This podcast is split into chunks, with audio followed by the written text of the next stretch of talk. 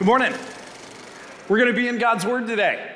And as Eugene read that, there's a part of me as I studied this, this portion of Scripture, I'm like, why did Luke include this? Honestly, as I'm studying it, there's a lot in it. It speaks to us today.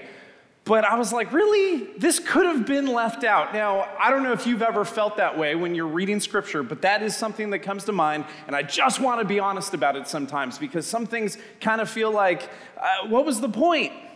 But as I studied, as I realized God's word, every single portion of it matters, and it was written so we could know our God better and so we could grow in righteousness and understanding of grace. I started to come to the conclusion that maybe this speaks to us right now a little bit more than I first thought when I read it. We're continuing in this letter, the book of Acts, and I have named this sermon today, The Truth Hurts. Now, I did not name it that because a certain quarterback for the Eagles' last name is Hurts, okay? The reality is that sometimes when we hear the truth, we don't like it. I know I don't always like it. And when I asked that question earlier on in the service about have you ever had the Word of God contradict you and you didn't like it, but eventually you changed your mind, I asked that question out of the understanding that that is kind of a marker of a believer. Not that we just listen to a pastor or we just listen to some guy on a podcast, but does the actual Word of God change us? Can it contradict us? Can it actually allow us to then realize, man, I maybe am thinking about this all wrong because I ought to think of it the way God thinks of it? Last week we studied God, the Holy Spirit, doing miraculous things through Paul and even some of his own garments, who were symbols of God's healing power. Today we're going to see something much more natural what people do when they are told the truth but don't want to do anything with it. As a Christian, I have something to do. And I don't know that we always kind of think of it this way. I think some people, when they think of Christianity, they think, well, if I, all I have to do is believe. And then once I believe, I'm good, I'm set. But that's not all that Christianity is. Once we are saved by grace through faith in Christ, we then have something to do. And that thing that we get to do today is something we ought to strive for as the Holy Spirit resides in us if we've trusted Jesus. So when we follow Jesus for the right reasons, we are striving for Christ likeness, God's glory, and the gospel being spread. We're striving for Christ likeness, God's glory, and the gospel being spread. And those three things don't happen without a willingness to deal with the difficult circumstances and the truth of God, even when it contradicts what we have always believed or what we want to believe. So here we go, verse 23. About that time, there arose a great disturbance about the way. Anyone think of Darth Vader with that word? About that time, where we left off last week, Paul was going to head to Jerusalem once again and had gone through Macedonia and Achaia. Miraculous things had been done by God through Paul, and a great disturbance arose about the way. The way, which was this new movement of Christians, was originally known as the Way. And the disturbance was pretty consistent in what we read in the book of Acts, where the gospel is being spread and shared by these followers of Jesus and apostles. Things were getting dicey and difficult. And where the gospel is proclaimed, opposition tends to present itself. Where the gospel is proclaimed, opposition tends to present itself. So now I'm going to read this pretty long portion of scripture and then we're going to unpack it a little bit. Verse 24 A silversmith named Demetrius, who made silver shrines of Artemis, brought in a lot of business for the craftsmen there. He called them together along with the workers in related trades and said, You know, my friends, that we receive a good income from this business. And you see and hear how this fellow Paul has convinced and led astray large numbers of people here in Ephesus and in practically the whole province of Asia. He says that gods made by human hands are no gods at all. There's a danger not only that our trade will lose its good name, but also the temple of the great goddess Artemis will be discredited, and the goddess herself, who is worshiped throughout the province of Asia and the world, will be robbed of her divine majesty. So there's this longer passage that we read. We're not going to unpack every single word, but this is explaining what Paul's preaching of the gospel of grace was doing. Enter into Demetrius into the story, a silversmith who was not happy about Paul's preaching, but it wasn't necessarily because of any strong convictions that he had about worship of a God. It was that his bottom line was being affected by what Paul was saying. Paul had pointed to the grace of God found in the person and work of Jesus and to repent and turn from any idols that anyone was worshiping. And for Demetrius, he was profiting from the idol worship that so many had in Ephesus in this time by essentially creating many little statues of Artemis. Christianity, I don't know, I, I, would assume we probably can all agree on this. Christianity tends to offend our American dream idea of comfort, convenience, and celebrity because following Jesus can be uncomfortable, inconvenient, and humbling. Let me say that again. Following Jesus can be uncomfortable, inconvenient, and humbling. Who's in? and yet, Jesus is worth it. Because if following him means, uh, because when we follow him, it means that our priorities get turned upside down. For Demetrius, he correctly accused Paul of preaching against idolatry which Paul did all the time. And Demetrius made known the economic consequences that would happen because of Paul's preaching in Ephesus. The city in Ephesus was in decline and was worshiping was a worshiping hub for the goddess Artemis where her temple resided and many craftsmen would profit from creating these miniature statues that people would purchase out of their loyalty to Artemis and use as a focus of worship. God was drawing people to himself all throughout Ephesus and Paul's ministry, and so Demetrius and others were beginning to revolt against this change in the economic climate of Ephesus. I do love that Demetrius speaking against Paul does a pretty good job of communicating exactly what Paul was saying and doing. Let me show you. He says, You see that Paul is leading people astray. That's totally true. He's leading people astray from idolatry and towards worship of the true God through the message of the gospel. And Demetrius also pointed out that it wasn't just in Ephesus that Paul's message had created the disruption, but all over the province of Asia, which was also true. Then Demetrius claims that Paul says that gods made by human hands are no gods at all. Uh, yeah, he's hella right. As Paul so famously said to those in, the, uh, those in Acts 17, to the church or to the people in Athens, in Areopagus, he says this, Acts 17, 24, the God who made the world and everything in it is the Lord of heaven and earth and does not live in temples built by human hands. He is not served by human hands as if he needed anything. Rather, he himself gives everyone life and breath and everything else. Paul was consistently pointing out God's sovereignty and omnipotence. And he is not a God that is created or in need of creation's help in any way. See, if you know him, it's not because he needs you, church. If you know him, it's because he loves you. And he decided to draw you to himself. And what a good God that we worship and we play drums for. Amen? And lastly, Demetrius accused Paul of speaking in such a way that the goddess Artemis would be discredited and lose her divine majesty. Here's the thing about God that most cannot get their minds around or want to accept. Now, I'm going to quote the great theologian Steve Rogers, known as Captain America in Avengers 1. There is only one God, ma'am, and I don't think she or he dresses like that. Here's the thing about God he is dressed in a royal robe. He reigns and he rules in the kingdom of God forever and ever. Amen. And he is not a statue. Demetrius used two examples of what keeps people from worship of God the Father, God the Son, God the Holy Spirit, one God, three persons. Demetrius was basically writing a sermon, if he knew it or not, you just had to change his negative to positive. Here's the things that stop people from following Jesus the change of our lifestyle and security, in this case, it was economics and the hit to our pride. To believe in Christ means they would have to turn their backs on worship of any other God. And in this case, it was Artemis. And for us today, it means we turn our backs on all the other things that we've believed in or worshiped. In fact, for a very long time, the tradition was that when you would get baptized, when you go into, we have what looks like a barbecue, but when you would go into a baptistry to be baptized, they would ask you your confession about Jesus, but before you would share your confession of who Jesus was, you would actually talk about all the things that you were now denying, all the idol worship, all the former religion that maybe you had.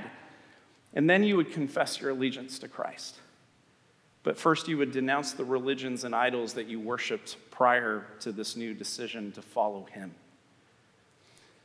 Following Christ, church, is costly. It means you give up stuff that once was ultimate in your life because idolatry isn't just having little statues. Idolatry is it making anything above Jesus Christ in your life. So while many of our idols seem justified, some of them are very subtle, and some of them just seem like, well, it's what's wrong with loving that? There's nothing wrong with loving your spouse, your children, your parents, your friends. All of those things, though, were created by a creator who knew you in your mother's womb and loves you. And so, this idolatry was what was keeping many from believing Paul's message. And Demetrius was opposing Paul by not really saying anything that was incorrect. He was just making normal the fact that idolatry was culturally acceptable by those in Ephesus, if it were true or not. It was the way of life that everyone was comfortable with and learned how to prosper from. I wonder if there are things today in culture today that are similar. I wonder if we culturally accept things that are not what God wants for us, but we accept it because the masses tell us that we must accept it. Otherwise, we're bigoted or racist or we're an enemy. And the crowd heard the speech from Demetrius, and they reacted. And look at how they react. When they heard this, verse 28, they were furious and began shouting, Great is the Artemis of the Ephesians. The crowd of Ephesians began to shout, Great is Artemis of the Ephesians. This feels like such a mob mentality. This is probably just for Liz and I, but I kept thinking Donna Martin graduates. Okay, thank you. Gen X. By telling the truth, Demetrius was saying these things to discredit Paul, but he was telling the truth, and people were then challenging, or they were responding with, Great is Artemis of the Ephesians. See, they were picking up what Demetrius was putting down, and it began a riot. Verse 29. Soon the whole city was in an uproar. The people seized Gaius and Aristarchus, I don't know how to say that, Paul's traveling companions from Macedonia, and all of them rushed into the theater together, the theater where many different things would be talked about. Now, we have a riot brought on by Demetrius attempting to discredit Paul and his message, and people's reaction is to seize both of these companions of Paul. Verse 30. Paul wanted to appear before the crowd, but the disciples would not let him. Even some of the officials of the province, friends of Paul, sent him a message begging him not to go into the theater. Now, Paul had a sense of responsibility, and maybe he believed that he would not be harmed, or possibly and probably he did not care about the risk as long as the gospel was being preached. But those who understood the volatile nature of the situation were protecting Paul from showing himself to this mob. Verse 32 the assembly was in confusion. Some were shouting one thing, some another. Most of the people did not even know why they were there. This is a great example of mob mentality and how a lot of people, all being caught up in the emotion of a riot, can end up being there for no other reason than a commotion that they want to know about. They don't want FOMO. Verse 33. The Jews in the crowd pushed Alexander to the front and they shouted instructions to him. He motioned for silence in order to make a defense before the people. But when they realized he was a Jew, they all shouted in unison for about two more hours Donna Martin, Grant, no, great is Artemis of the Ephesians. And the people in this passage, they can get a little confusing as we read this. But what I believed happened was this that there was a mob full of Ephesians and Jews. They were congregating at the theater, and the Jews were pushing Alexander up to speak on behalf of the Jews. But when the Ephesians saw that Alexander was a Jew, they began to protest by continuing to chant, Great is Artemis of the Ephesians. So, who's Alexander? We don't know.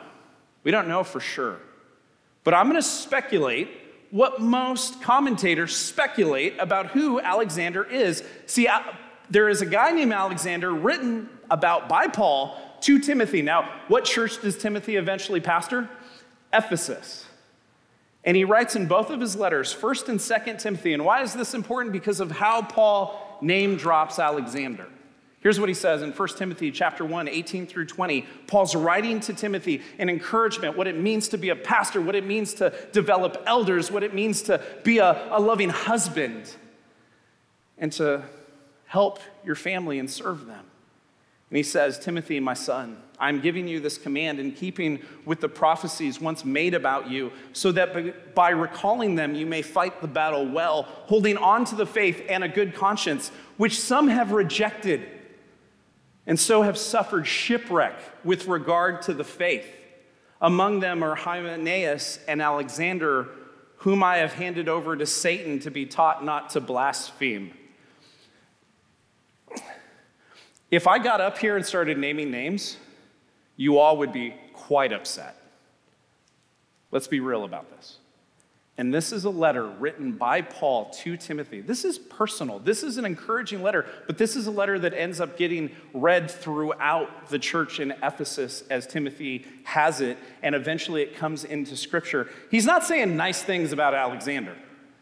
But then he says in 2 Timothy, this is later on, this is what's considered the last letter that Paul writes. And he writes to Timothy, and then he says, Alexander the metal worker. Same Alexander? We don't know for sure. Alexander the metal worker did me a great deal of harm. Alexander did me dirty, Tim. And the Lord will repay him for what he has done. Woo!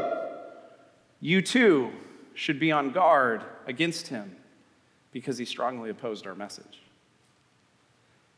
So, assuming this is the same Alexander in both letters, which it probably is, and assuming it's the same Alexander that's spoken about here in the book of Acts while Paul is in Ephesus, where Timothy eventually becomes the pastor, Alexander is an opponent of Paul and caused him great harm, the text says. We don't know for sure, but I like this hypothetical possibility from this commentator that kind of put this all together. Commentator said it this way then his history would be something like this Alexander was an influential Jewish metalworker in Ephesus. When the missionaries came to town, Alexander the coppersmith got to know them and was seemingly open to the gospel. That's important. When the unrest broke out over Artemis sales, Alexander was chosen as a natural liaison between the silversmiths and the target of their ire. Later, Alexander showed his true colors in the church, and it became apparent that he and Hymenaeus were living for themselves, not for Christ. Paul warned Timothy, who was pastoring in Ephesus, about the situation. Later still, Paul was imprisoned in Rome, and Paul rused the fact that Alexander, the coppersmith, had continued to damage the cause of Christ and had become a personal enemy. Possibly, Alexander had used his influence and financial standing to prejudice the Roman authorities against Paul. Whatever the case, the Lord will repay him for what he has done. Now, that's speculation. I don't like to teach speculation, but we don't have any other context for Alexander. And the thing that I start to realize about this Alexander, and I know we're not teaching 1st or 2nd Timothy, but the thing that I start to realize about this is that there is a thing that we do where we just assume, well, they prayed a prayer or they were baptized. And then for whatever reason, we think, oh, well, we should just let them lead the church. And there's something about attesting, there's something about being a part of a community, there's something about being engaged with one another that we see throughout Scripture. It's this consistent thread of, you know how I know many of you have grown? Because we've done life together. And the other weird thing about that is we don't always grow at the same pace. There's people that I could come up with and I could name drop and say, hey, that person's grown really fast. Well, the reality is maybe they had a lot of place that they needed to grow. And some of us maybe don't grow as fast. But we all ought to be people that are striving for Christ likeness as we follow Jesus because we've already made a commitment to Him. We all ought to be people that are striving for God's glory, to not make things about us, but to make things about Jesus. We all should be people, and hear me, we all should be people that care about spreading the gospel. Yesterday, I, uh, I performed a gravesite uh, memorial for Mike's dad, Mickey. And we'll be having a larger one here next week, next Saturday. But as we did it, and it was myself and the Wilburns who led worship, and, and uh, uh, Mike and his family, one of the things I noticed about Mickey was, and as I shared about Mickey, was that he wasn't a type of person that would necessarily feel comfortable coming up here like his son does. But Mickey was someone that was always supporting what he thought was the work of spreading the gospel. Not just with money, but with his time, with, with his whole being, because he wanted to make sure that other people heard the gospel. And, church, this is part of what it means to follow Jesus. We ought not keep it to ourselves. Charles Spurgeon, the prince of all preachers, said, You're either a missionary or you're an impostor. And that sounds rough. And that doesn't mean go on to the street corner. That doesn't mean feel guilty about not talking about Jesus every chance you get. What that means is do you want the gospel to be spread? Do you want it to be furthered? Are there people in your life that you care about that you desperately want to see know Jesus? There are times I don't, if I'm honest. There are times that I am thinking totally inward and I'm not thinking about the care of the reality that God could save people in and around me and I have to repent pretty often. And if I'm doing that, and I'm the one up here, and I'm the pastor, one of the pastors of the church, then my guess is that maybe you're in a similar place.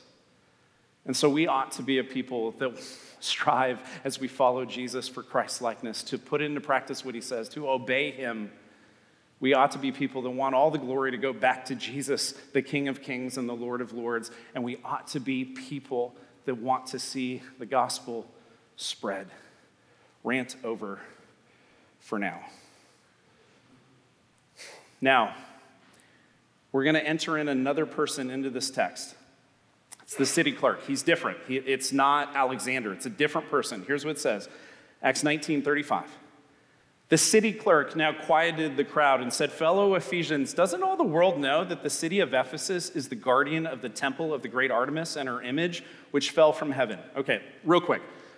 City clerk comes in, who is the chief administrator of the city between the town assembly and the Roman officials. He's pointing out the history of Ephesus and the worship of Artemis, which the mention of falling from heaven could be a reference and probably is a reference to meteorites that had fallen from space, which often were attributed to worship towards Artemis.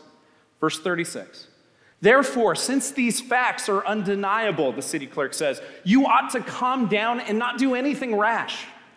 You have brought these men here, though they have neither robbed temples nor blasphemed our goddess. The city clerk is attempting to calm and warn the crowd. Check it with logic and facts. Which, from what we can tell, because we already read it, actually works. Which seems like a miracle in and of itself based on how mobs tend to act now. You know what I'm saying? But I'd also point out that the city clerk was defending the fact that these Christians were not doing anything against the Roman Empire. They weren't doing anything against the law. So these silversmiths were then creating or being a part of creating a riot was not necessarily justified by the Roman government. And so those who were there disturbing the peace should probably stop. Verse 38 If then Demetrius and his fellow craftsmen have a grievance against anybody, the courts are open. And there are proconsuls. They can press charges. If there is anything further you want to bring up, it must be settled in a legal assembly. This is like you and I getting in a theological conversation and you calling the governor.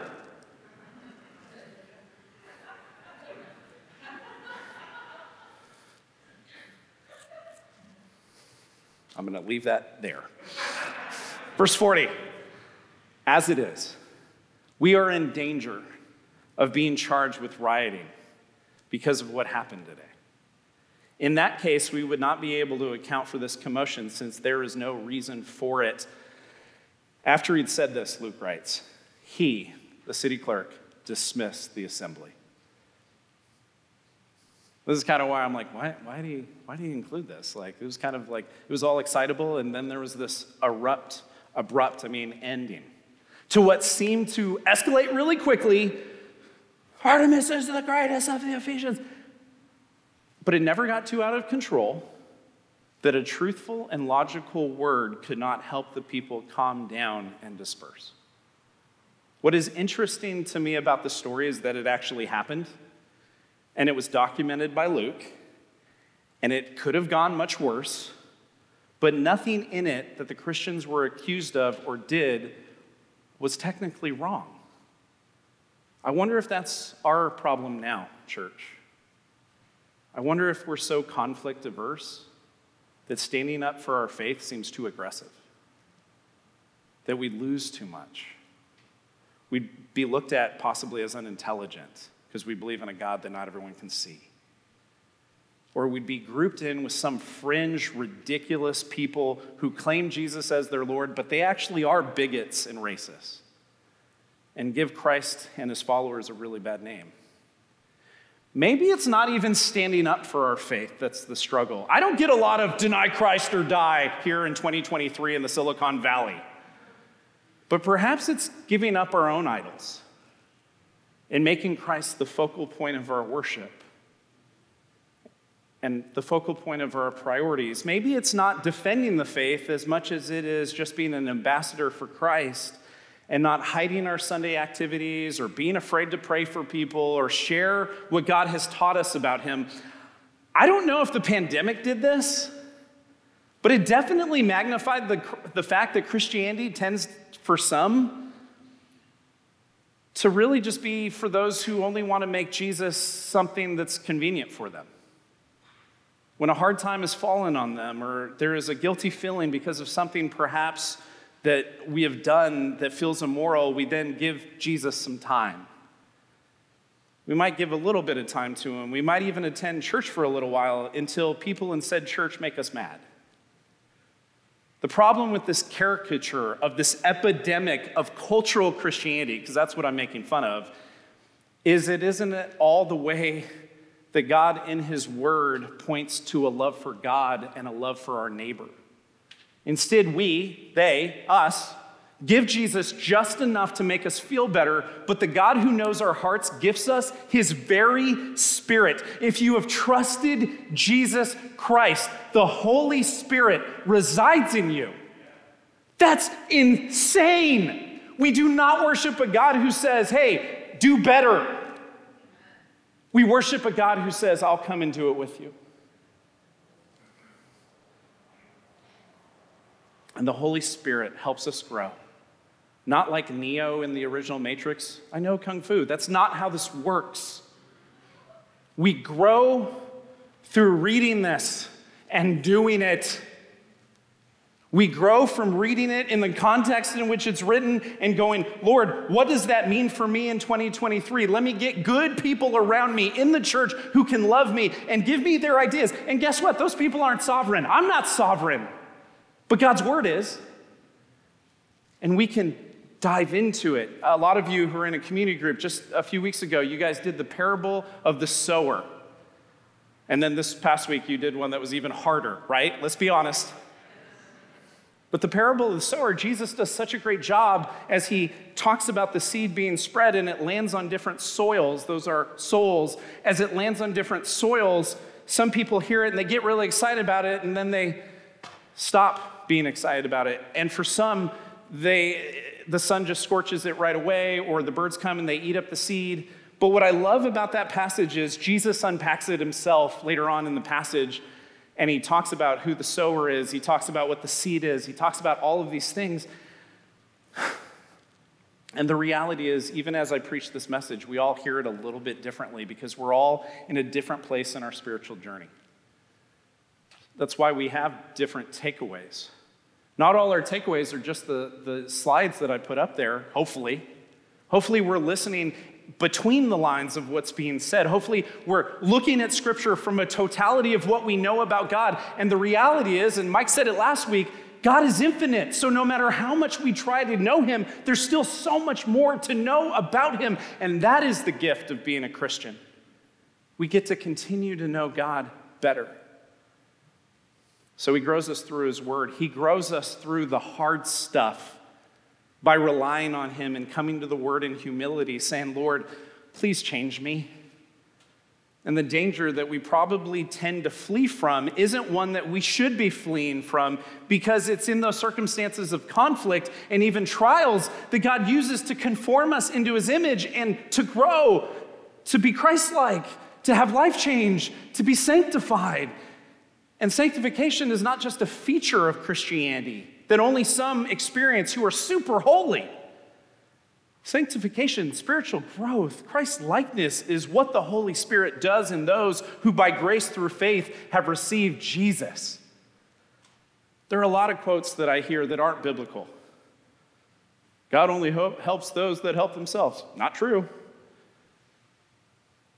Cleanliness is next to godliness. Not the Apostle Peter, that was Ben Franklin. But here's one that I think a lot of us believe the safest place in the world is at the center of God's will. Uh, tell that to Paul, who was threatened and beaten pretty consistently for his defense of the gospel. But let me give you one that sounds a lot closer to the truth of the word God will take us where we are, but he won't let us stay where we are. God will take us. He doesn't, if you come in here and you've been like, I want nothing to do with Jesus, but you came in here and by God's power, all of a sudden that's changing. He'll take you right where you are. Don't clean yourself up. But the problem is that when we come to Him, we don't want Him to change us. And that's what He does. And the conflict and the trials and the dangers and the persecution are not things we can avoid, let alone things we should attempt to avoid because it is often in them that God grows and changes and conforms us into his image. So I'm going to end with this. Worship team, come on up. I don't know what idols you all have personally. I don't even know what idols you notice that you have. You probably are better at noticing other people's idols than your own if you're like me. But we all have some. We all have idols that are competing for our worship. We have idols that we place so much attention on that they become more important than Jesus. We all have idols that will never satisfy or give us what can only be found in an intimate and personal, thriving relationship with Jesus Christ. And as we turn from our idols, the biblical word is repent. As we repent from our idols, we have something to do. We don't really try hard not to sin when we come to Jesus. We follow Jesus. We obey Jesus. We get to know Jesus better through his word. We learn to identify and extend and show grace more and more. And as we do this, we follow Jesus because following Jesus means we strive for Christ's likeness, God's glory, and the gospel being spread. And when these are the things that we are focused on, there isn't the room for the idolatry that we tend to have. And as these things decrease, Jesus increases in our lives. Let's pray. Father, I uh, don't remember the verse where it says you have to close your eyes when you pray. So I'm going to keep my eyes open. Everyone can do that too if they want, or keep them closed if that makes you feel uncomfortable. But Lord, I look at this group of people that you brought here today to hear your word, and they matter to you. Every single one, even the people that don't want to talk to anyone, just came here, or maybe, you know, aren't really comfortable connecting with one another, they matter to you, God. And so, Lord, I pray that we'd be a people that would also extend that to one another to be reminded that because each person here matters to you, that they should matter to us because we were bought at a price. And your spirit not only lives in us, it can dominate us, it fills us, it thrives in and through us by putting into practice what your word says, written by your spirit. So, God, would we be a people that love one another? Because that is the application to love you. Pray this in Jesus' name. Amen.